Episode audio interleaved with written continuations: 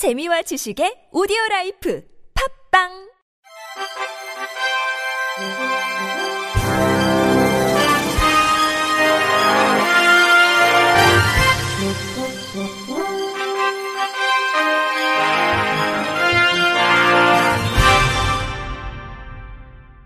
청취자 여러분 안녕하십니까? 3월 22일 월요일 KBIC 뉴스입니다. 전국 장애인 차별철폐연대 등 장애계 단체들은 지난 19일 여의도 이룸센터 앞에서 장애인 탈시설 지원법 발의 100일을 맞이해 조속한 제정을 촉구하는 백인 선언을 펼쳤습니다.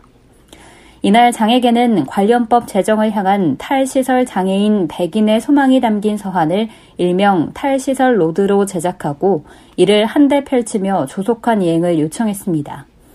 장애계는 장애인 탈시설 지원법이 발의된 지 100일이 지났으나 여전히 정부의 탈시설 정책은 미미한 상황이라며 우리의 선언을 시작으로 제대로 된 탈시설 로드맵을 마련하고 조속한 법안 제정을 통해 지역사회에 정착할 수 있는 체계가 구축되길 바란다고 강조했습니다. 경기도 장애인 자립생활센터 협의회 정기열 활동가는 현 정부는 출범 직후 탈시설 관련 정책을 국정과제 42번으로 채택하며 많은 기대를 불러일으켰지만 4년이 지났음에도 제대로 된 정책은 없는 것이 현실이라고 질타했습니다. 이어 이러한 문제점은 장애인 거주시설 집단 감염 사례를 통해 더욱 부각됐는데 단기간이라도 시설 밖에서 나와 안전한 생활을 영위할 수 있도록 요청했으나 여전히 탈시설 지원 로드맵은 없다며 오랜 시간 보호라는 명분 아래 권리가 배제된 채 살아가고 있는 당사자들을 지역사회에서 당당히 살아갈 수 있도록 정책을 마련할 것이라고 강조했습니다. 장애와 인권발 바닥 행동 정민구 활동가는 오늘로써 장애인 탈시설 지원법 발의 100일을 맞이했다며 지난해 법안이 발의되면서 가슴이 벅차올랐는데 지금까지 수많은 장애인들이 어떻게 탈시설했는지 누구보다 잘 알기 때문이라고 밝혔습니다. 이어 만일 정부가 장애인 탈시설을 추진하지 않는다면 이 자리에 우리가 만든 탈시설 로드를 계속해서 이어나갈 것이라며 수많은 장애인들이 시설 밖으로 나와 남들과 같은 소박한 삶을 살아갈 수 있도록 끝까지 투쟁할 것이라고 목소리를 높였습니다. 서울시가 홀몸 어르신, 장애인, 쪽방촌 거주자 등 2만 4천여 안전 취약 가구를 방문해 전기, 가스, 소방 시설을 점검하고 위험 시설은 교체하는 생활 안전 시설 정비 사업을 실시합니다. 시는 지난 2013년부터 안전 취약 가구 대상 안전 점검과 정비 사업을 실시하고 있으며 올해는 이달부터 오는 11월까지 점검과 정비 사업이 진행됩니다. 정비 분야는 누전 차단기, 콘센트, 등기구 등 전기 설비, 가스 타이머, 가스 배관, 밸브 등 가스 설비, 화재 감지기, 경보기, 소화기 및 방염포 등 소방 설비, 보일러 연통 및 보일러 설비입니다. 시는 안전점검 실시 후 노후 불량 설비의 경우 정비 또는 교체하며 점검과 정비는 전기가스 등 전문기관 업체의 분야별 기술자, 공무원, 자원봉사자로 구성된 안전복지 컨설팅단이 직접 방문합니다. 코로나19로 침체된 지역 경제를 활성화하기 위해 점검 정비업체는 지역 내 소상공인이 우선 선정될 예정이며 시는 지역 내 정비업체가 있으면 긴급 정비 지원도 가능할 것으로 보고 있습니다. 한편 서울시 안전취약가구 생활안전시설 정비사업은 지역 주민센터에서 문의 및 신청이 가능합니다. 성공회 대학교는 시각장애인 신정자 씨가 장애인 연금을 모아 본교에 2,400만 원을 기부했다고 밝혔습니다.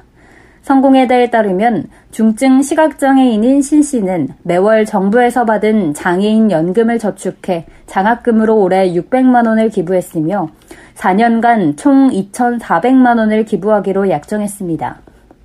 신정자 씨는 기부를 통해 돈으로 살 수 없는 행복을 느낄 수 있다며 언젠가 어려운 사람들을 지원하는 기부 재단을 만드는 것이 꿈이라고 말했습니다. 김기석 성공회대 총장은 자신의 어려움보다 다른 사람의 어려움을 위해 마련한 이번 기부금은 숫자로 표현할 수 없는 가치를 지닌다며 시력은 잃었지만 누구보다 세상을 바라보는 눈은 밝은 것 같다고 감사의 뜻을 전했습니다. 충남 서산시가 사업비 6억 3천만 원을 투입하는 지역사회 서비스 투자 사업을 이달부터 본격 추진합니다. 시에 따르면 이 사업은 지역 특성과 주민 수요에 맞는 사회 서비스를 발굴 시행하기 위해 아동 청소년 심리 지원 서비스, 장애인 보조기기 렌탈 서비스, 시각장애인 안마 서비스, 행복 가득 100년 청춘 등 총 4가지 유형으로 진행됩니다. 아동 청소년 심리지원 서비스 사업은 지난 2월 읍면동 행정복지센터를 통해 중위소득 150% 이하 등 선정 기준 및 우선순위에 따라 102명의 대상자가 선정됐고 이들에게는 소득 등급에 따라 12개월 동안 월 12만 6천 원에서 16만 2천 원의 바우처 카드가 지급되며 언어, 인지, 놀이, 미술, 심리 상담 등이 제공됩니다. 장애인 보조기기 렌탈 서비스는 소득 기준과 관계없이 만 24세 이하 장애 아동 청소년을 대상으로 12개월 동안 보조기기 대여를 지원하는 사업으로 수시 접수하며 소득 등급에 따라 최대 10만 8천 원까지 지원합니다. 시각장애인 안마 서비스와 인지 및 신체 기능 향상을 위한 행복 가득 100년 청춘은 오는 8월 모집 예정으로 문의는 주소지 읍면동 행정복지센터에서 하면 됩니다. 박경환 시 사회복지과장은 수요자 중심의 사회 서비스를 제공해 지역 주민이 체감하고 만족할 수 있도록 최선을 다하겠다고 말했습니다. 인천시 교육청 화도진 도서관이 지역 자원봉사 단체인 소리빛 사랑회 및 은빛 봉사단과 함께 녹음, 도서 등 시각장애인을 위한 다양한 대체 자료와 독서 서비스를 제공합니다. 아울러 시각장애인이 점자정보 단말기 및 컴퓨터를 활용해 책을 읽도록 장애인 취업 프로그램 희망 드림을 통해 채용된 두 명의 직원과 사회복무요원이 점자도서 입출력 업무를 수행합니다. 이를 위해 지역 내 고등학교 청소년 자원봉사 센터와 협력해 어플리케이션용 전자, 전자도서 제작을 위한 입력 봉사자를 모집합니다. 도서관 관계자는 도서관 접근이 어려운 시각장애인의 디지털 정보 격차 해소와 정보 접근권 확대를 위해 노력하겠다고 말했습니다. 충남 시각장애인 복지관이 지역 주민과 복지관 이용자의 편의 증진 및 다목적 공간 확대 목적으로 공간 휴락을 마련했습니다.